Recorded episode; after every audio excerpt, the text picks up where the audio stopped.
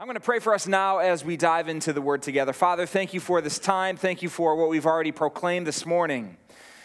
That, Father, we have good news to share. And, Father, we want to be excited about that news. We want to remind ourselves this morning of the grace and mercy that is ours because of Jesus Christ. Father, the hope that lives deep within us, embedded in us through your Holy Spirit. Father, even now, as we hear from you, as we read your word, I pray that you would open up our eyes to see, our ears to hear exactly what it is that you want us to understand this morning about who you are, about salvation, about hope, about how you would have us to live. Thank you for this time. I pray that all distractions, Father, would be removed from our minds. In Jesus' name, amen. So today I want to talk to you about hope. That's the last few verses of the passage we're going to read, starting in verse 18, but I'll read those in several minutes here. Last week, my kids were hoping for a snow day, and they got it. So they were thrilled. On Tuesday night, before that winter uh, storm hit, our student pastor, CT, remember, CT is from Alabama.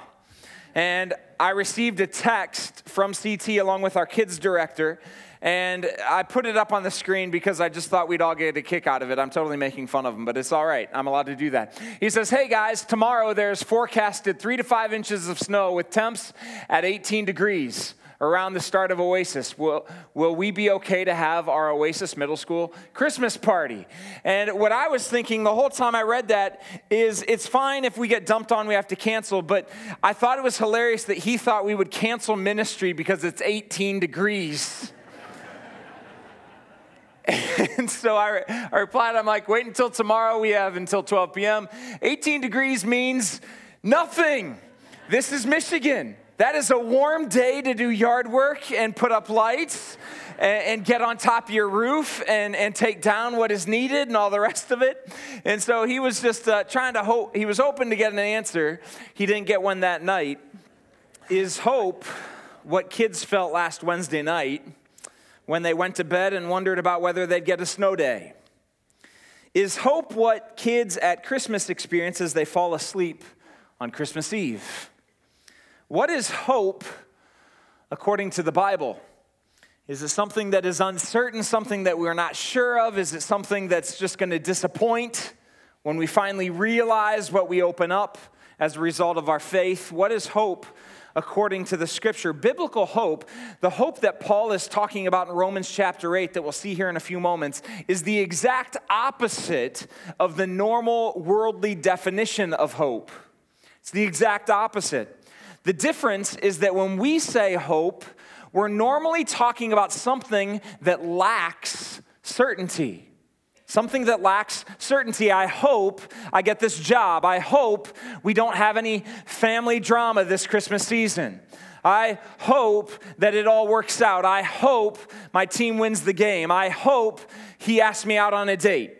Well, whatever it is, I, I, hope it has certainty associated with it, but biblical hope has nothing to do with uncertainty.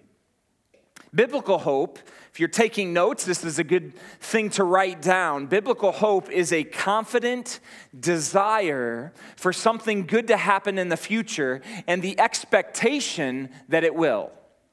It is the confident desire for something good to happen in the future and the expectation that it will. That's the kind of hope that Jesus can bring you today. Not some occasional warm fuzzies that it's going to be okay or work itself out. It's that the Holy Spirit brings us hope in Christ that fills our spirit with confident resolve, with resolve with certainty that everything works together for the good, that, for, for the good of those who have been called according to his purpose. Biblical hope is expectant, it is sure, it is certain, it is confident, it is resolved. It's not just hopeful, it's hope filled. It's beyond hopeful, it's hope filled. And so I want to ask you this morning if you have that type of hope. The certainty of your hope will strengthen in step with the depth of your faith. If you have a lot of faith, that means you will have a confident hope. That hope will be growing. If you have a lot of doubt, it means that you'll be thinking about your faith as simply wishful thinking. Do you have biblical hope today? We're continuing our Christmas series, Then Came Hope. And each week we've introduced it with a Christmas carol song. And so uh, today, that song, it's actually my favorite for, uh, Christmas carol. It's Oh Holy Night. And it, it talks about this in the lyric. It was a carol that was written in 1847 as a poem that was later put to music. And you know the words of the first verse Oh Holy Night, the stars are brightly shining. It is the night of the dear Savior's birth. Long lay the world in sin and error pining till he appeared and the soul felt its worth. The thrill of hope. The weary soul rejoices, for yonder breaks a new and glorious morn. We sing these songs all the time and probably don't have a clue what we're singing. Like this verse Long lay the world in sin and error pining. How many of you know what pining means? If you know what it means, just we're playing a little balderdash right now. Just turn to your neighbor right now, tell them the definition. You can impress them and tell them how smart they are. Go ahead, turn to them, tell them this is what pining means. This is what the word means. And then I'm going to see if you got it right or not. It means to yearn deeply it means to yearn deeply, to suffer with longing, to long painfully.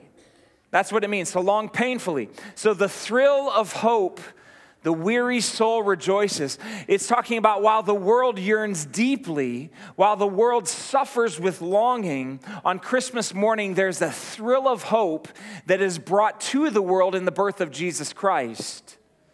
See, the hope of the Old Testament all of the promises of the Old Testament that were pointing to a Messiah, it wasn't some kind of uncertain wishful thinking, it was an expectation. And so, Jesus, when he came, that was the fulfillment of that expectation. And this song captures the essence of the verses in Romans chapter 8 that we're about to read. And the idea of these verses, the, the concept this morning is that Christian hope is not wishful thinking, it is an expectation. And I hope that is driven into your heart this morning. Not just wishful thinking driven, a little irony in my words here, but that you will know it for certain where we are headed and where our hope lies. Now, if you read the scripture often, you'll know that there, whenever there's repetition, that's saying something about what is in the text. And so let me just bring us up to Romans chapter 8 very briefly. In Romans chapters 1 through 7, the Holy Spirit, for example, is mentioned just two times. But you come to chapter 8, and the Holy Spirit is mentioned 20 times. Just within that chapter, it's a chapter about the work of the Holy Spirit. Verses 2 through 4 tell us how the Holy Spirit liberates us, how he frees us from the bondage of sin in Christ. In verses 5 through 17, it tells us how the Holy Spirit uh, gives us gifts as He sets us free. Here's what He gives us while He is setting us free from the bondage of sin in Christ. In verses 5 through 8, he gives us a new mind. It's one of the things that he gives us. The way we see everything changes when we are freed in Christ. In verses 9 through 11, he gives us a new sense of life. The way we live changes when we are free in Christ. If your life looks no different today than it did before you came to Christ, then you ought to question what it means when you truly submitted your life to Christ. It should look completely different as you submit your life to Him. In verses 12 and 13, he gives us a new responsibility. If you are free in Christ, you have committed yourself to overcoming the desires of the world. It's a very difficult challenge, isn't it? To overcome the flesh, to overcome the world, to overcome the ways that are in us as we have those desires and wants, and we keep maybe falling into those cycles and back into those patterns. But we've made this commitment, we've been given this new responsibility to overcome the desires of the flesh. And then, lastly, in verses 14 through 17, the Holy Spirit gives us a new identity that if you are free in Christ, you are a child of God. This is how he closes the section, verse 17. Now, if we are children, then we are heirs, heirs of God and co heirs with Christ, if indeed we share in his sufferings, in order that we may also share in his glory. So let me pick it up in verse 18. And Paul tells the Roman Christians three timeless truths about the hope that we have in Christ. Here's the first this hope that is not wishful thinking, but is an expectation that Christian hope surpasses suffering. Look at verse 18. For I consider, he says, that the sufferings of this present time are not worth comparing with the glory that is to be revealed to us. This verse gives us the thesis for the entire section. It's a contrast between present sufferings and future glory. Paul compares our future hope in Jesus with our current reality of pain, suffering, and discomfort. And his conclusion is that there is no comparison. There is no comparison. This is an overwhelming statement. It's an over it's a shocking statement, especially to those walking through the reality of suffering today. Now you might be thinking, Paul doesn't know what he's talking about. He doesn't know the depth of my suffering, whether that be a, re- relational or emotional or financial or physical. He doesn't know what I'm going through. He doesn't know what it's like. It feels so overwhelming, so deep. How could he say that there is no comparison when comparing it to our future? Well, just remember who exactly wrote this down. This is Saul of Tarsus, who became the Apostle Paul. He knew what it was like to starve, to be tormented, to be threatened, chased, mocked, unjustly sentenced. He was constantly in prison. He was literally in chains. He was beaten near to death. He was stoned, shipwrecked, and whipped to the point that he said he bore the marks on his back of Jesus Christ. This is what he went through. And Paul's idea of hope wasn't some hypothetical, mystical roll of the dice. I hope it works out. I hope when my life is done and all this comes to an end, I hope that what I was thinking before, I really hope it was worth it. I hope it's going to be worth it when I, I, when I see kind of what comes next. But right now I'm just uncertain. It was much more than that. It was his reality. It was his motivation. It was as real to him as the food that he ate. It was Christian hope.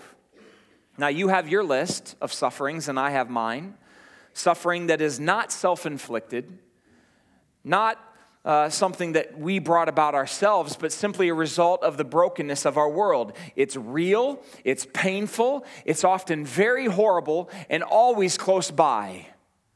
If you're not in the midst of it now, we know it's always close by. Paul says, I want to remind you what Christ has brought us, what his life has bought for us, what the Holy Spirit whispers to us, and what the Word of God shouts at us. The hope of my faith surpasses the pain of my present. The hope of my faith, he believed this, surpasses the pain of my present. Do you believe that to be true? It was a firm, established, expectant certainty the results of our faith. And he knew in his soul, through the Spirit, through the Word of God, through the example of Christ, from the testimony of Scripture, that whatever I'm going through, it is not comparable. It doesn't even register compared to what is to come. It will be that much better in glory. Maybe you haven't looked into the Word of God as much as the apostle to discover what our hope will be like. Maybe you haven't looked into the Word of God to discover what is gained through salvation. Maybe you thought that salvation's greatest prize was simply that you would one day be pain free, that pain would be gone. But that's actually missing the greatest prize. Salvation is that, that is the restoration of all things, but it's so much more. There's so much more. We will be with Christ, like Christ, seeing Christ, living with God, enjoying God, sustained by God, filled by God, worshiping God. It will be remarkable.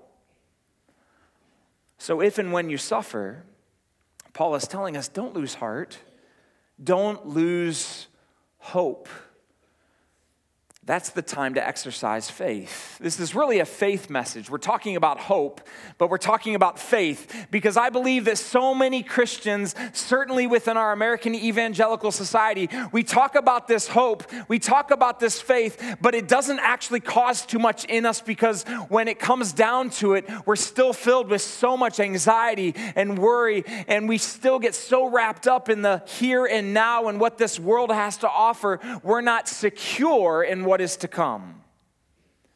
And this is why Paul wrote what he did. This is why the Holy Spirit gives us this truth. He said this in 2 Corinthians chapter 4 So we do not lose heart. Though our outer self is wasting away, our inner self is being renewed day by day. For this light, momentary affliction. You might even be offended by his statements. How could Paul call your struggle or your suffering light, momentary affliction. And yet, through the eyes of faith, that's exactly what he says.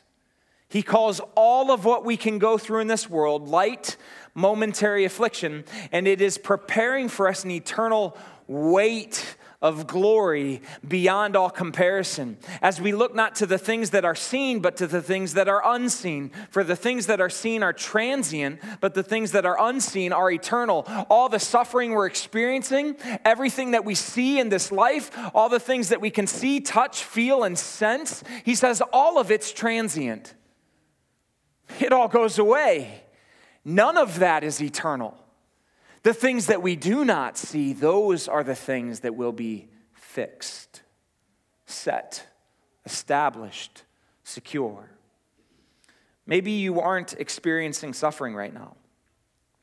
Maybe for you, if you're in one of those seasons where it's not present, you're just in love with the present pleasures of life. And it makes it hard to imagine that the future glory is better than the fun you're having. That when you're going through life now and you're feeling pretty good and life is going well and you know there's that temptation that desire for more. It's it's fun to chase money. It's fun to chase relationships. It's fun to chase after the things of the world to chase after those possessions those the, those material things. It's fun to chase after drunkenness because we can just escape from reality. It's fun to chase after sexual pleasure Maybe that's where you are. And so you think about the future glory and you're like, it doesn't sound that great. To that, C.S. Lewis writes this Indeed, if we consider the unblushing promises of reward and the staggering nature of the rewards promised in the Gospels, it would seem that our Lord finds our desires not too strong, but too weak. We are half hearted creatures, fooling about with drink and sex and ambition, when infinite joy is offered us. Like an ignorant child who wants to go on making mud pies in a slum because he cannot imagine what is meant by the offer of a holiday at the sea. Maybe you think, I just don't believe you. I don't believe Paul's words here. It's too great what I'm experiencing, it's too hard.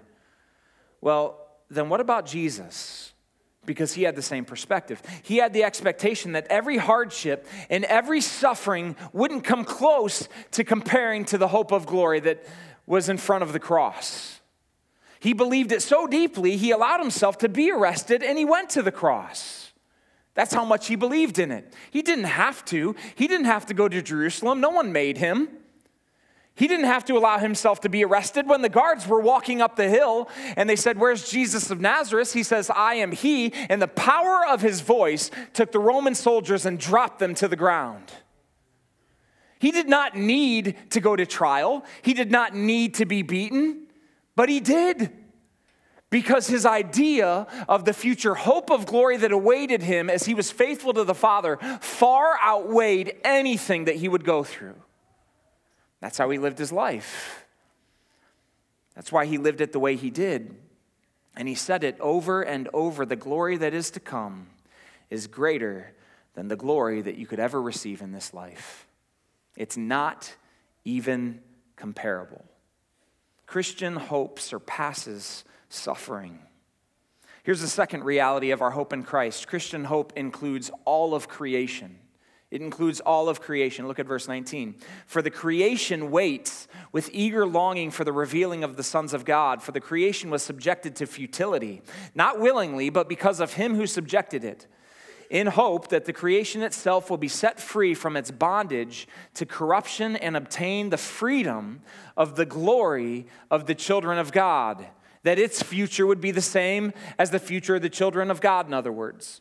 For we know that the whole creation has been groaning together in the pains of childbirth until now. A few phrases here. The phrase, it waits with eager longing. It comes from a group of words that have the idea of stretching one's neck forward, like you're leaning in, like you're anticipating, like you're on the edge of your seat, waiting for what's going to happen. It's saying that all of the inanimate creation, all of the universe itself, because it has been subjected to futility. Remember, we talked about this a few weeks ago in our Paradise Lost series. That when sin entered the world through humanity and through our rebellion, all of creation, all of the universe was subjected to that brokenness, to that decline.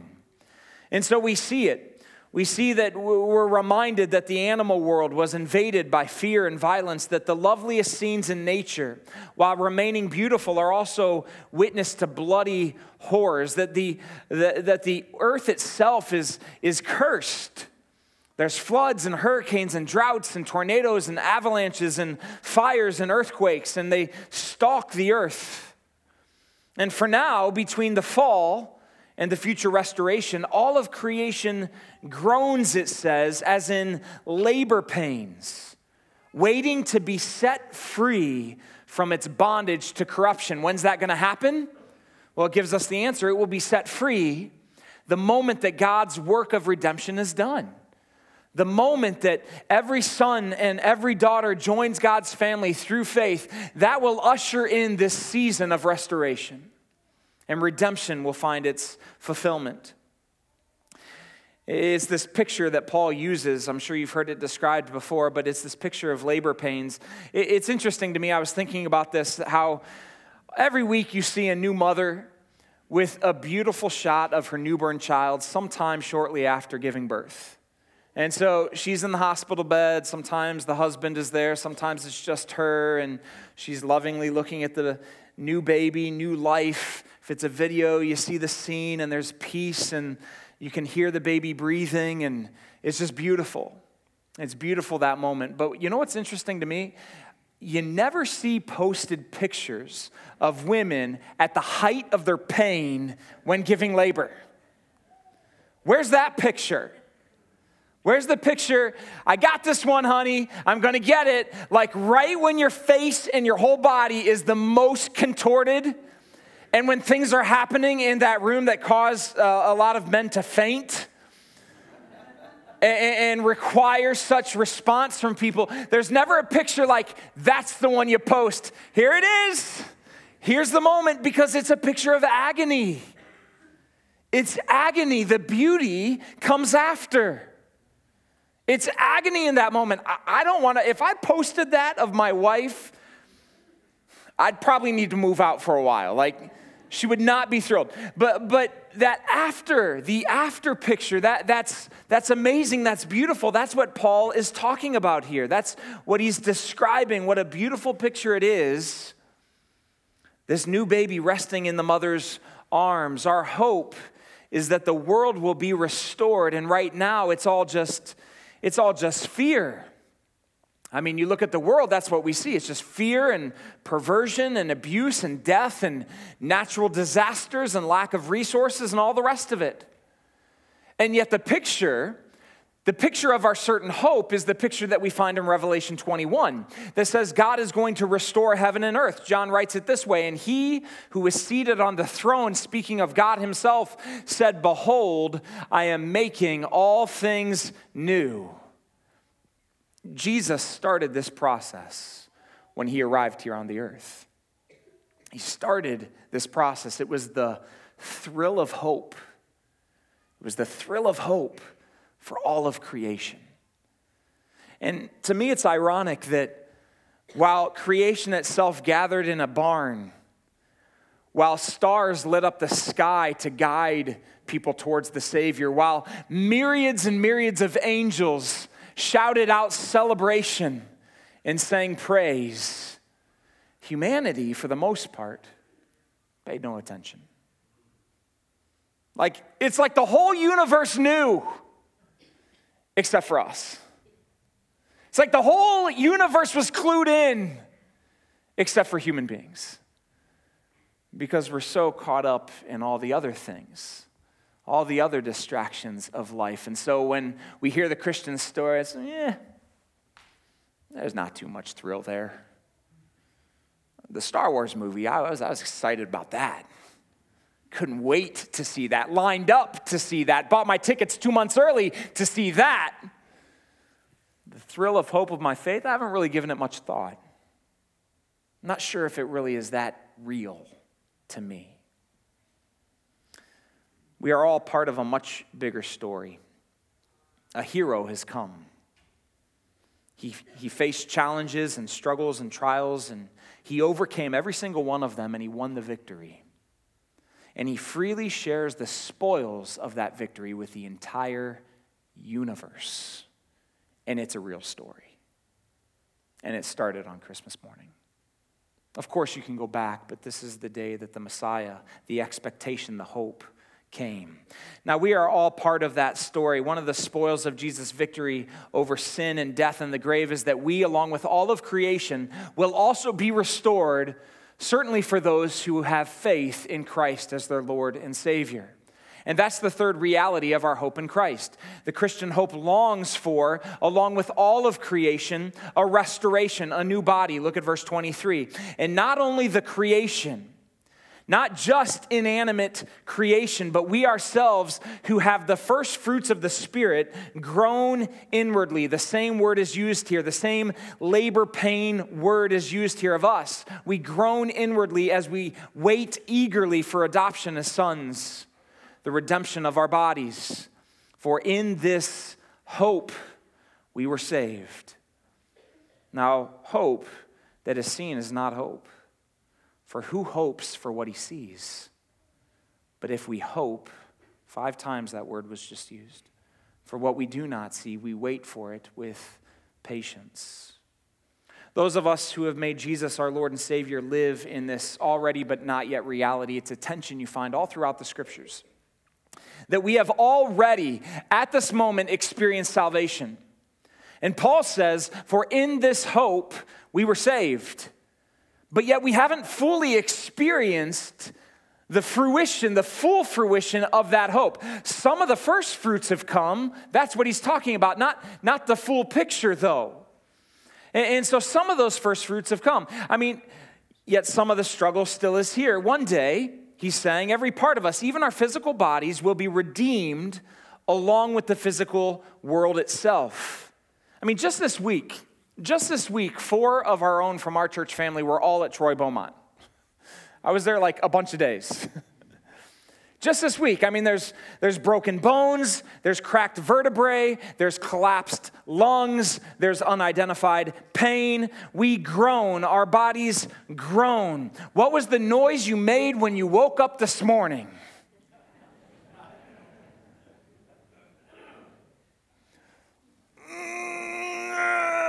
And as you get older, it gets deeper and longer and more painful. and your joints they hurt and your legs they hurt and your body and it hurts and you got bumps that show up and you don't know why and things start changing and you don't know why and your skin changes and you don't know why and all this stuff happens and if you're 20 in this room you're like I don't know what you're talking about and and if you're 60 in this room you're looking at me saying you don't know what you're talking about it, it, either way it's this long slow for most of us some people of course it's a quick transition, but for many, long, slow decline. Just groaning. Just groaning. And we think, is this it? Is this it? Like, is this, is this all there is? Is this what life is about? Just this process? I mean, it's written on our hearts. Do you see it? The fact that your very body, your physical body, goes through this process ought to demonstrate to you that there is something more, that something is wrong, and that something has come. And when He has come, it will be restored through faith. I mean, it's written in the fabric of our life. We see it all the time, every day, when we wake up, when we move, when we talk to loved ones. So, are we like creation? Are, are, are you eagerly leaning in on the edge of your seat, hopeful, filled with expectation, waiting for God to do His work? What are you leaning in on today? A vacation? A quick break to push some snow? For a bank account to grow? To see if your retirement plans don't go down the toilet? Like, where's your hope? Is it just some uncertain thing? Christian faith is not wishful thinking like the economy. It's something much different. Let me close with 1 Peter. This is what he writes and make a few comments. Blessed be the God and Father of our Lord Jesus Christ, according to his great mercy, he has caused us to be born again to a living hope. It is alive in you if you are in Christ. You have been born again to a living hope through the resurrection of Jesus Christ from the dead, to an inheritance that is imperishable, it is undefiled, it is unfading, kept in heaven for you who by God's power are being guarded through faith for a salvation ready to be revealed in the last time. Christian hope is not wishful thinking, it's an expectation. It's not wishful thinking because the grave is empty. We have the proof. We know that it's true. Have you experienced that certain hope that is as certain as the grave is empty? Because that's, that's where it all rises and falls. That's where it stands or breaks, is on the tomb itself. If Jesus rose, then we can know for certain that we will rise too. If Jesus had breath restored to his lungs, then we can be certain through faith the same will happen to us. If he was looking forward to a glory that far outweighed his sufferings and he knew it and he experienced it and he even came back to tell his disciples about it, then that same hope is also ours. If you have faith in Christ, then we shouldn't be hopeful people. We should be more than hopeful, we should be hope filled. Hope filled people. With Christ, you can say this morning, I want you to know before I let you go this morning, you can say through faith in Christ, yes, there is pain, but I'm more than hopeful. I'm hope filled, and I know that God is with me. Yes, there is struggle, but I'm more than hopeful. I'm hope filled, and I know that Jesus will see me through. Yes, I've got enemies around me. Yes, I feel overwhelmed. Yes, I don't know what I'm going to do sometimes. Yes, I don't know how I'm going to go through this, but I'm more than hopeful. I'm hope filled because I know my Savior lives. So, see, I, I, know He's got me. I know He's with me. I know He's going to see me through. I know there is nothing, that's how this chapter ends. There is nothing in this world that can separate me from His love. Hope certain hope. I'm more than hopeful. I'm hope filled. If you believe that with me this morning, then say it with me this morning. If you actually believe it in your gut, then say it out loud and cement it in your mind. This phrase, just say it with me I'm more than hopeful. I'm hope filled. I'm more than hopeful. Somebody say it with me. I'm more than hopeful. I'm hope filled. You can be louder. I'm more than hopeful. I'm hope filled. I am more than hopeful. I am hope filled. How about you? Are you filled with certain hope? It is not fleeting, it is not going away, it is as sure as Jesus is alive today. Hope. That's what this is. That's what our faith is. All this other stuff, it's going to come, it's going to go. Are you filled with Father God, thank you for this day and thank you for your word. Thank you for Jesus Christ, the Savior who was promised from the Old Testament, and yet the Jewish people, Father, your people, it wasn't simply some kind of wishful thinking for them, it was an expectation. He would come, and He did. And Father, the fact that He came born into this broken place, struggling through life, suffering through life. All because he knew that faithfulness to you, faith in you, the hope of what was to come, far outweighed. It was not even comparable to what he went through here. And Father, quite frankly, in our honesty, it's hard for us to even imagine that. How could it be not worth comparing to our sufferings when the suffering seems so intense. And yet, Father, that's what Jesus proved. That's how he lived. I pray that if there be any here today who do not have hope, a certain resolved expectation for their future, that they would in these moments receive Christ that they would pray in their heart, even now, Jesus, forgive me. I've hoped in myself, I've hoped in this world, I've hoped in everything else but you. So I give you my life. I submit it to you. Fill me with your security, with your grace, with your faith, with your Holy Spirit. Help us, Father, to be more than hopeful people that occasionally get excited about something, but hope filled people. People that are so full of hope that wherever we go, you cannot wipe this smile off our faces. We know the future. You can't change it. Nothing that we face will change it. It's ours, and we know it. You've given it to us. We give you all the praise, God. We love you. In Jesus' name we pray, amen.